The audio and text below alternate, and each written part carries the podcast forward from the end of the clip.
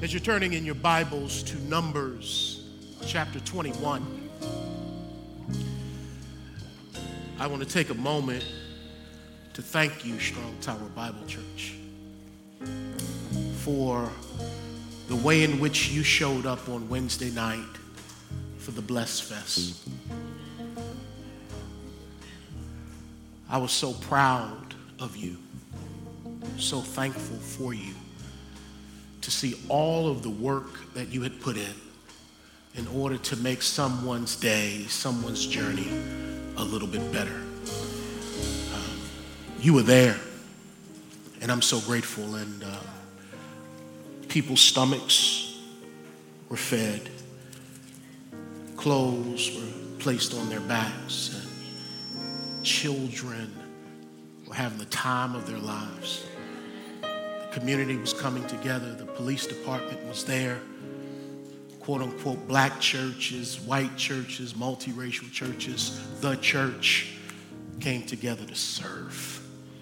And uh, man, it's in moments like that. I'm, I'm always thankful to be a part of this family, as Elder Aubrey was saying, that we're part of this family, but to see that the faith manifests in works it's just not talk. And uh, I'm grateful for you. And to be able to say to people, yeah, we'll, we'll be right back out again in August, uh, doing the same thing, serving and helping people.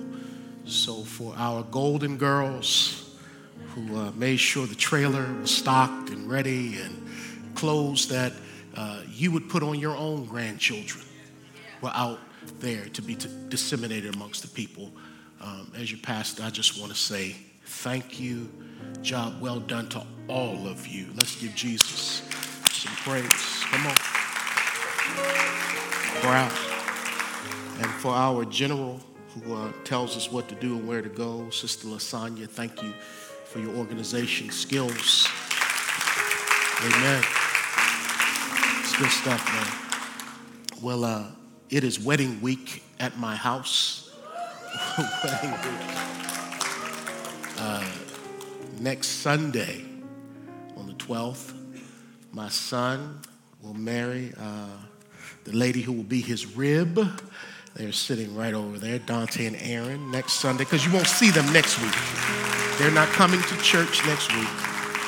Um, and so, yeah, it, it, has been a great journey already. And uh, this is our second child getting married. And uh, wow, what an honor this is. Now, uh, pray for them because y'all know how it works. You know, stuff pops up from nowhere that you didn't plan for and all that kind of stuff. But for the most part, I think they're good. They have their license, the marriage license. And I mean, we're ready. I mean, hey, we're ready to do this thing. My son is nodding his head, like, yeah, yeah. Um, his grandfather, my father in law, is going to preach next Sunday so I can focus. I am officiating uh, the ceremony, so he'll come and he'll preach. And uh, maybe he'll tell the story when he drove all night long when Dante was born, just to look at him and then go to sleep. He, he drove 12 hours from Virginia just to see his first grandchild. And so he'll be here next week gushing, I'm sure. So um, um, my apologies up front right now because we could not invite the whole church to the wedding. It's going to be in Dickson, Tennessee, um, and, and we couldn't invite everyone. So please don't get upset with us if you didn't get an invitation to come. But pray for us, please. Uh, a lot of money is going in. No, no, well, pray for us, please. now, if we could have invited everyone, we, we would have.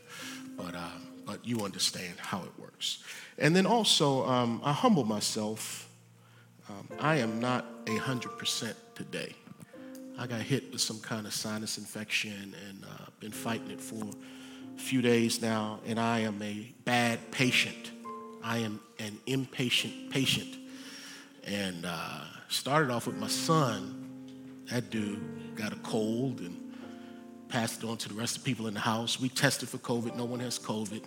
Uh, but the sinus thing, man. So I'm not my hundred percent, but uh, God can still use me though I'm limping. And because ain't nothing wrong with my mind, you know, it's just my nose and stuff.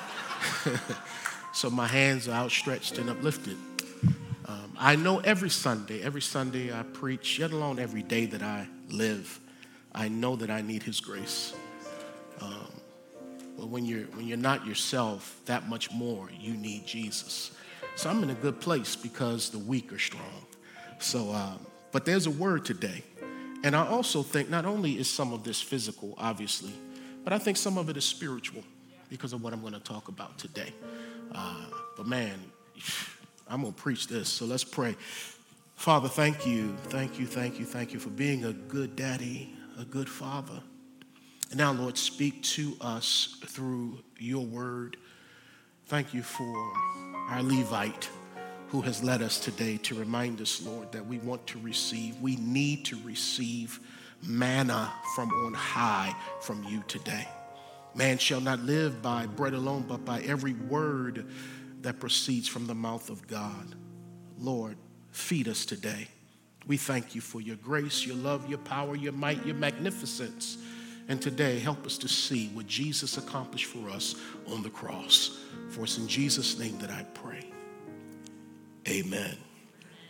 Well, we've been talking about toxicity for the past several weeks.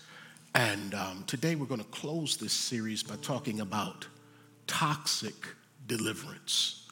We've been talking about toxic husbands, toxic wives. I even had a sermon called Toxic Children, but I didn't get a chance to preach it. Uh, but, but, but toxicity is not only in Scripture, but unfortunately, it's in the world, and even worse, it's in us because all of us have sinned and we've all fallen short of the glory of God. There's not a person on the face of the earth who does good and doesn't sin. So there's a level of toxicity in all of us, a level of poison, uh, of things that are deadly and fatal in all of us. And it's but by the grace of God that those things have not erupted into things that have destroyed us literally. So it's only by His mercy so today um, we're going to close by looking at the hope for all of our toxicity, and that's Jesus Christ and what he accomplished for us on the cross. So, fellas, if you could put the first image up. How many of you know what this sign is? It is called a caduceus. We've seen it before. It's called a caduceus. When you get medicine, as we've been taking medicine in my house this past week, so many of the packages have this image on it.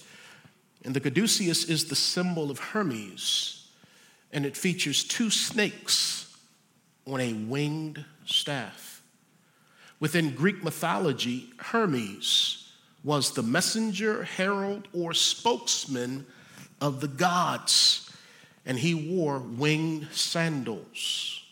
Mer- Mercury is his Roman equivalent. The caduceus became a symbol of medicine in medieval Europe in the fourth century. And in 1902, the United States Army Medical Corps adopted the symbol of the caduceus, causing it to become the sign of modern medicine in the United States of America.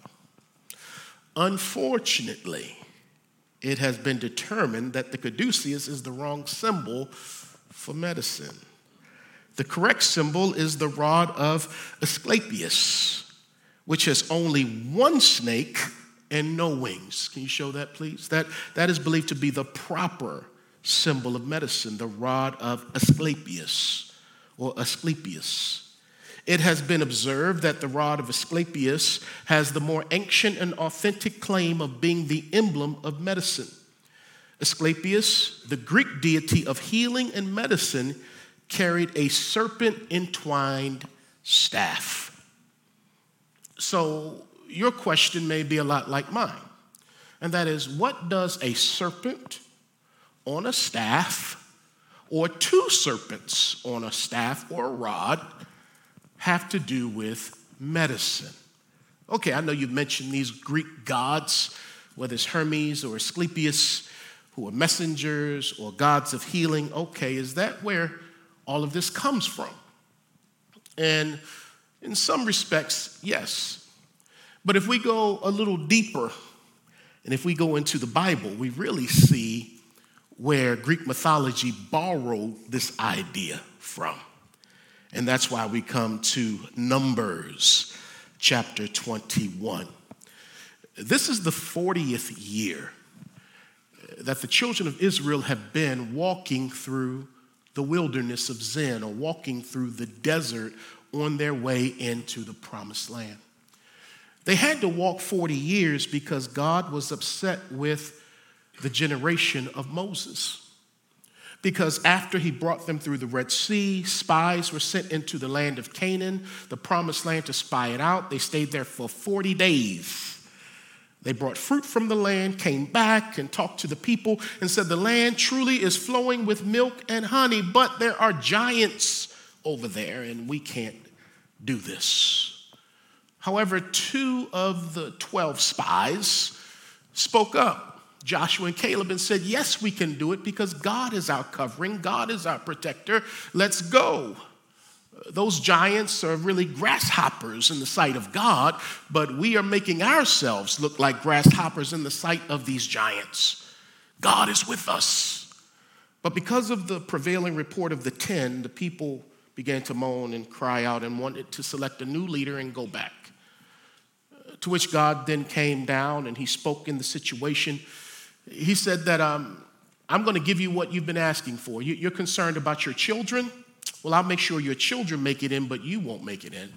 And I'm going to have you march in this wilderness in circles for 40 years, one year for each day that the spies were over there, as a means of discipline to this generation. So Joshua would take the people in and not Moses and that generation. So they've been marching now. We come to Numbers 21 for 40 years. Um, in circles, if you will, skirting mountains over and over again. And uh, Moses' brother, Aaron, has passed in chapter 20. And he could not make it into the promised land. Moses could not make it in because he struck the rock twice when he should have spoken to it. So God was hallowed amongst the people by disciplining the leaders, Moses and Aaron. And so now, as they're waiting, if you will, because in a few moments, Moses is going to ascend the mountain and he's going to die, and then Joshua will take leadership and move forward. But in between that time, we have an episode with snakes. We have an episode with snakes in the 40th year. And so look at verse 4. The Bible says, Then they journeyed from Mount Hor. Again, this is the mountain that Aaron was buried on, but it says, then they journeyed. The then is connected to the first three verses because they were being attacked by an enemy as they were doing their marching. And this enemy, who was a Canaanite, had taken many of the children of Israel captive. And so the Israelites made a vow to God and said, God, if you give us the victory, we will completely wipe out these folks. And so God heard their prayer, the scripture says. Verse 3 And the Lord listened to the voice of, the Israel, of Israel and delivered up the Canaanites, and they utterly destroyed them and their cities. Now we come to verse 4. Then, so after answered prayer, after a victory, then they journeyed from Mount Hor by the way of the Red Sea. So again, they're, they're going in circles. So they're back to the Red Sea again. Well, what happened at the Red Sea 40 years prior? The miracle of miracles for that generation. God parting the Red Sea, causing the floor of the sea to be dry, for them to walk through with two walls of water on both sides, and then to see God bring the water down on the enemy while they were safe on the other side of the shore. So the, the Red Sea was that generation's Calvary, if you will. And so, answered prayer and a beginning miracle that they were quick to forget. It says that they went around the land of Edom, and the soul of the people became very discouraged on the way.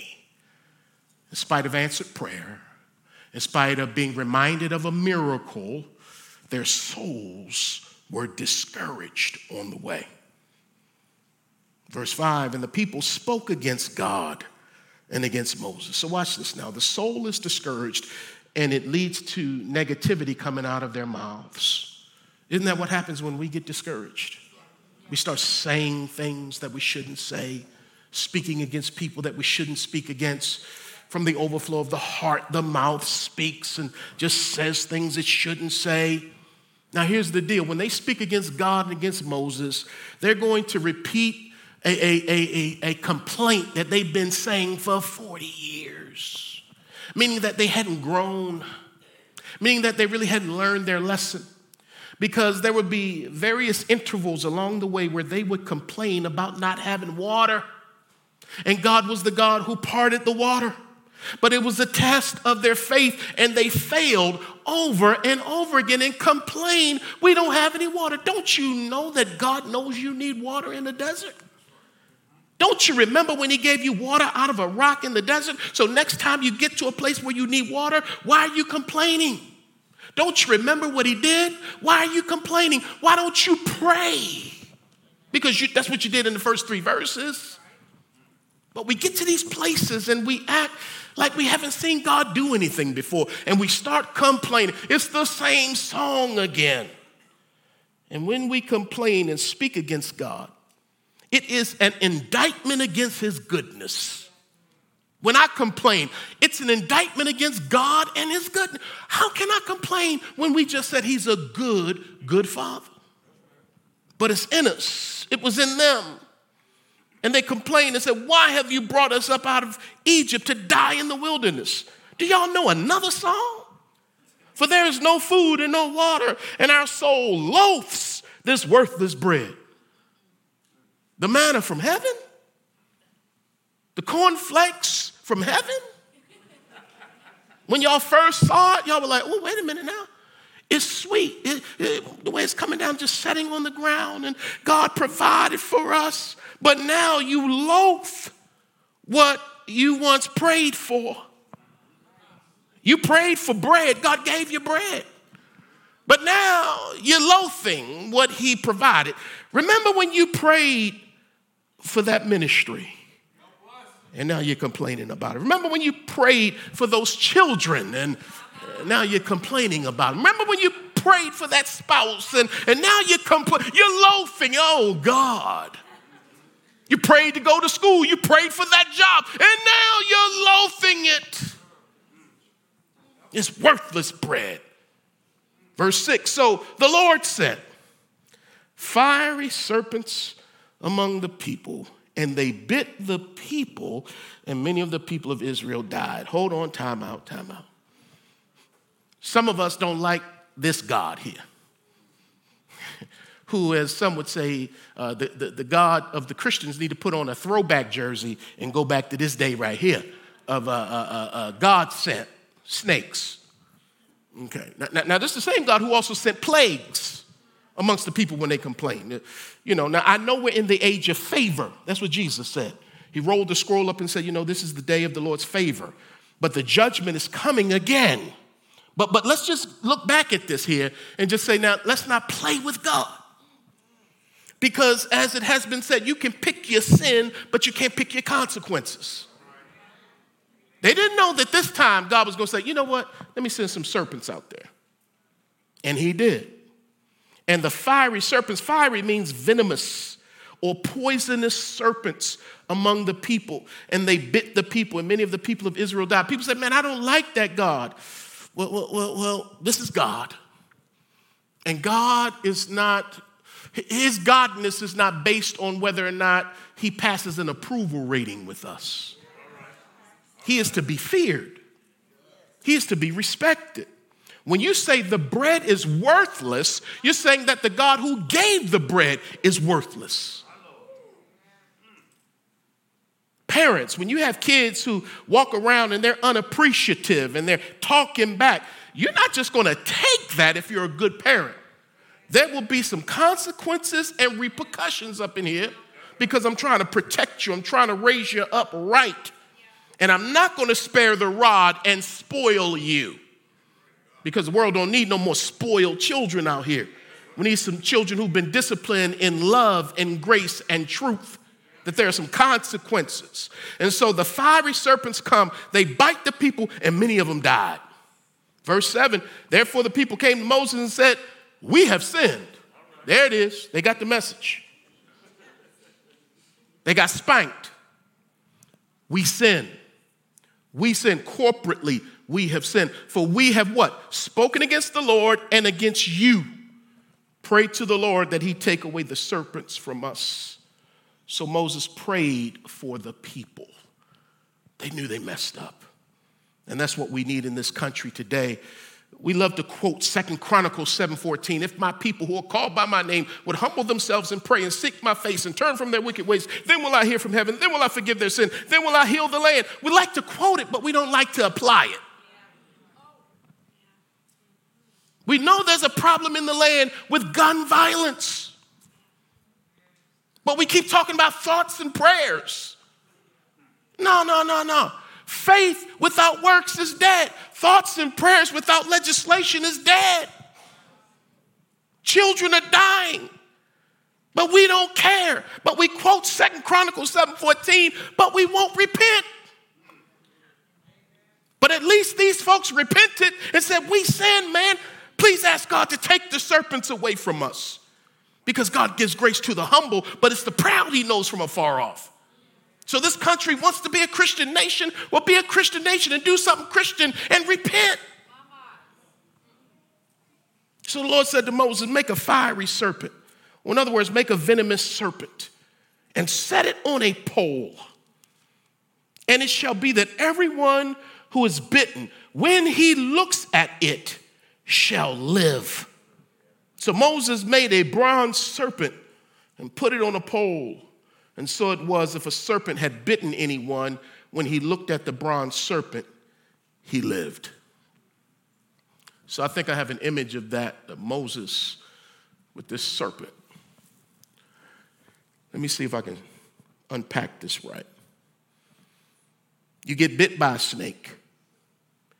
You look to the image of a snake and you will live. Okay. Moses prayed, God, they said they've sinned. Take the snakes away. Okay. But in order for me to take the snakes away, they've got to really grasp the depth of their sin. So Moses makes a bronze snake or a bronze serpent. Why is it bronze? Because he had just been given all of these instructions about the tabernacle.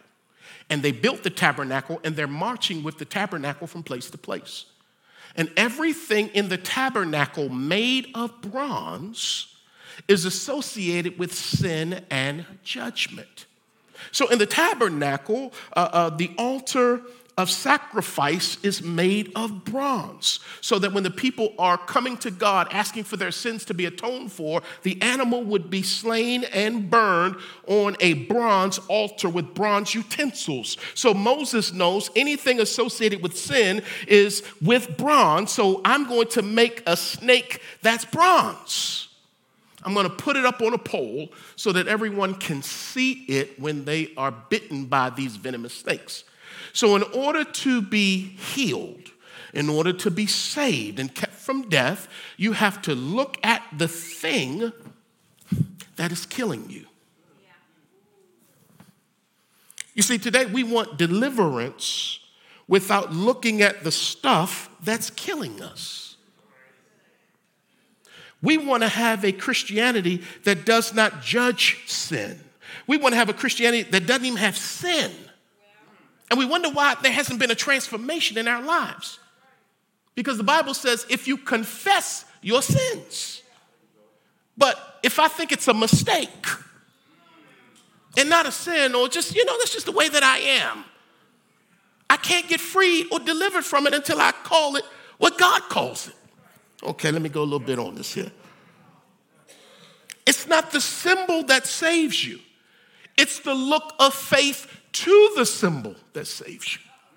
It's the look of faith to God to save you by looking at the symbol that reminds you that it was your sin that sent the serpents in the first place, and it's the serpents that's killing you because of your sin. So you need mercy. So look at the snake on a pole made of bronze, and you will live.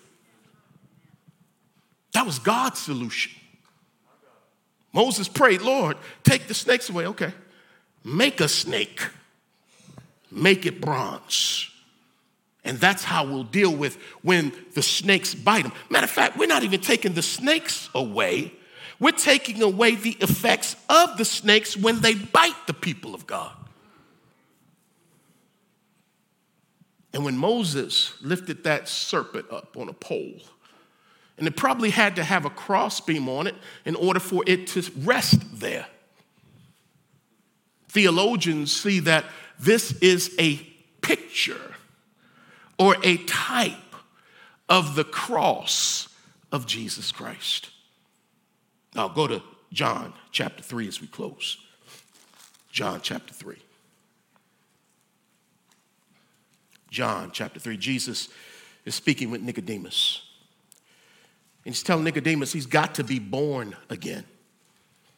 He doesn't tell him he needs to join the church. He doesn't tell him he needs to be part of a political par- process or party. He tells him, man, you have to be born again from above. And he gives some illustrations of childbirth and things like that for Nicodemus to try to grasp spiritual truths. Then we come to verse 14, and this is what Jesus says. And as Moses lifted up the serpent in the wilderness, even so must the Son of Man be lifted up, that whoever believes in him should not perish but have, ever, have eternal life. So Jesus is saying to Nicodemus, you, you remember what the Pentateuch talked about in the book of Numbers, that when Moses lifted up the serpent, people who were bitten by it because of their sin could be healed by looking at this brazen serpent, this bronze, brass serpent. So, just as Moses did that, the Son of Man is going to be lifted up on a cross. And just as the look of faith saved the people under Moses, so now the look of faith to Jesus will save those of us on this side of Calvary. We will be saved by the gaze of faith at the one who was crucified. So, number one, when I look at this, I see that Jesus believes in the Bible because he's quoting from the Bible. And we got so many people today that don't believe the Bible is literal, they just believe it's figurative. And they pick and choose what parts they want to be literal. No, I believe all of it is literal. And it's figurative when it's using certain language to interpret it because the Bible is literature and there are places where there's figurative language. But to say that the Bible is figurative or that it can't be trusted no, that's the lie from Satan in Genesis chapter 3. Did God really say? Because if the Bible can't be trusted in every place, it can't be trusted in any place. And here Jesus is quoting, talking about a story that happened when Moses lifted up the serpent in the wilderness. And he says, I'm going to be lifted up on the cross too. So that was a picture of what was going to happen to Jesus. Now, what's the issue with bronze, though? Again, bronze speaks of judgment. Bronze speaks of sin. I love this. There are no mistakes with God. Anybody remember what Revelation chapter 1 and what Revelation chapter 2 have to say about Jesus' feet? His feet were like brass. His feet were like bronze. Now, that could speak of his complexion figuratively, but also from a spiritual place the bronze and the brass speak of judgment. That on the cross, there's no bronze snake, but there is a bronze Savior who was judged so that we would not have to be, who was condemned in our place. The Bible says in 2 Corinthians chapter 5, verse 21, that God made Jesus, who knew no sin, to become sin for us so that we might be made the righteousness of God in him. So when Jesus was on that cross, it was not just the horror of a physical death, but it was the horror of being momentarily separated from God because he took sin, the sin of the world, on his body. And the Bible says in Galatians chapter 3, verse 13, Cursed is anyone who hangs on a tree. So Jesus was cursed on the cross because of our sin. He was a cursed thing. And the Father could not look at him and figuratively or symbolically turn his back to forsake his son so that he might turn his face towards us and embrace us in as sons and daughters of his. That's the great exchange of the cross. That Jesus became cursed, he became sin on the cross. We want to minimize the cross today because, again, we want to minimize sin. When you minimize sin and the repercussions of sin in this life and in the life to come, you've minimized the need for the cross. It was a bloody death, it was a horrible death, but it was a spiritual death. Jesus became cursed on the cross. And so he said, just as Moses lifted up that bronze serpent, so the Son of Man must be lifted up on the cross, that whoever believes in him should not perish but have eternal life. My God. So it would be the Lamb who would save us from our toxicity. But listen to this. After years of extensive research, people kept getting bit by snakes all across the country, and people were dying from snake bite.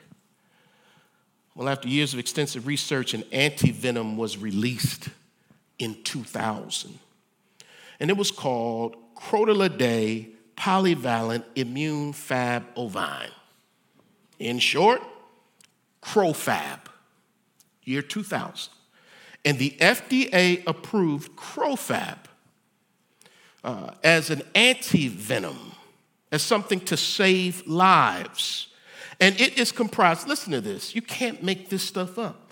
It's comprised of several antigen binding proteins derived from the blood of sheep. Chauncey taught me this many years ago that in order to make the antivenom, they have to take some of the venom, the poison, the toxin from these venomous snakes and they somehow figured out that these sheep would get bit but not die. So let's take something from them, their blood, because there's something in their hemoglobin that stands against the poison of these snakes. So let's use the blood of a lamb, the blood of sheep, in order to come up with a concoction to save the lives of people who have been bitten by toxic snakes. The blood of sheep, not the blood of a dog not the blood of an elephant, not the blood of any other animal, the blood of sheep. So when John the Baptist appears, he looks at Jesus and he says, Behold, the Lamb of God who takes away the sin of the world. Yeah, he got bit with the toxins of sin. But because he is the Lamb of God, he was able to overcome on our behalf. This is why I understand when folks sing about this power in the blood. There's power in the blood. I know it was the blood. I know it was the blood for me.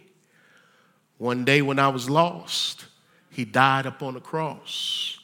I know it was the blood for me, the blood that Jesus shed way back on Calvary. It will never, ever lose its power. So today, as we close the service, we wanted to have communion and be reminded of the blood that the Lamb shed to give us victory over the toxins within us and even around us. Because the Bible lets us know that it's by his stripes or his wounds that we're healed. The Bible lets us know that we overcome the enemy, Satan, by the blood of the Lamb and by the word of our testimony. We wouldn't have a testimony without the blood. And so, as we stand to our feet, stand to your feet. I want you to thank God for the blood today. We thank God for the fact that Christ became a man so that he could shed blood. Because the cross is God's solution to all of our toxins, all of our brokenness. I know no other Savior. There's no other place I can look to. I'm so glad that God provided this solution for my mess, your mess, our mess, and the mess in this world. Let me pray for us. Father, we thank you that we get to remember the blood, the body of Jesus. Lord, we worship you and we just say thank you. We thank you that the blood has cleansed us, that we've been forgiven. The blood has empowered us. Oh God, thank you. In Jesus' name. I'm going to ask one member from each family to come and take the elements back, and then we'll commune together, and then we'll depart. Wait until everyone has been served.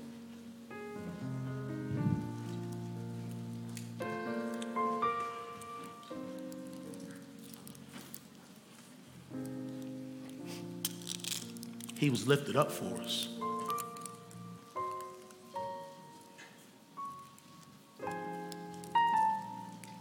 Was crushed for our iniquities. The chastisement of our peace was upon him, and by his stripes we are healed. All of us, like sheep, have gone astray. We've turned our own way, but the Lord has laid on him all of our iniquity. That's the good news. You don't have to pay for your sin. Your sin's been paid for once and for all by the shed blood and finished work of Jesus Christ. That's the gospel. And after he died, he rose from the grave on the third day. The book of Romans says he was raised for our justification. Let's take the bread. God became man so that man could have a relationship with God. Jesus was born of the Virgin Mary, lived a perfect life fulfilled the law perfectly, healed and ministered to the sick and the broken and the diseased, taught the word of God. But he was lied on and falsely accused. It was a setup, but it was all a part of God's plan from eternity. His disciples fled from him. He was pierced in his hands and in his feet. A crown of thorns was placed upon his head. Let's remember the body of Jesus together.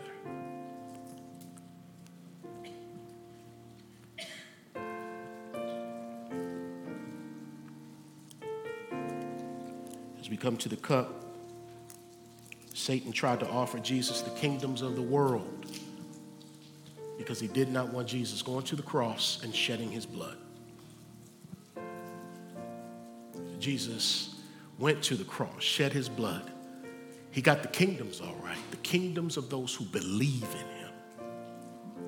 So, for every believer who knows there's power in the blood, power to forgive, power to cleanse, power to make you right with God, the blood that gives us the victory every day, whether we're in the valley or on the mountaintop, as Mike said, the blood will never lose its power. Let's commune together.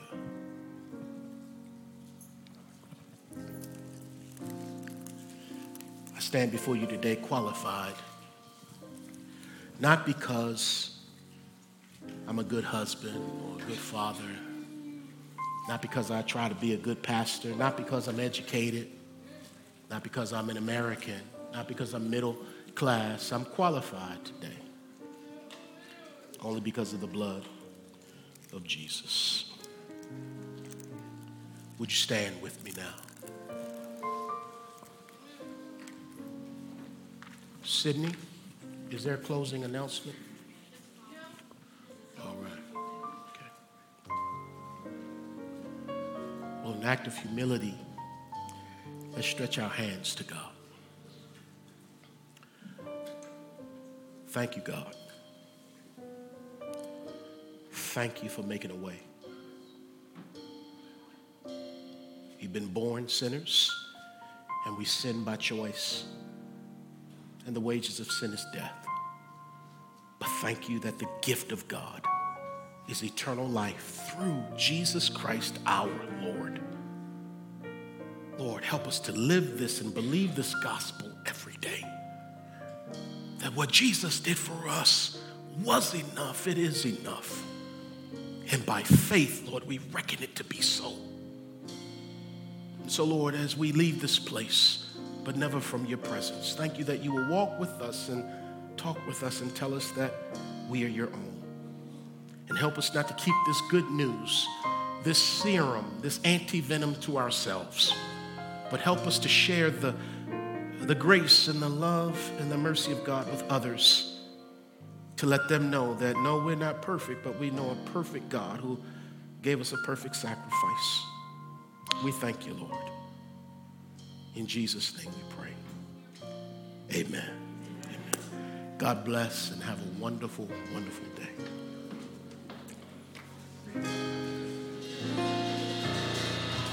Thanks, Mike.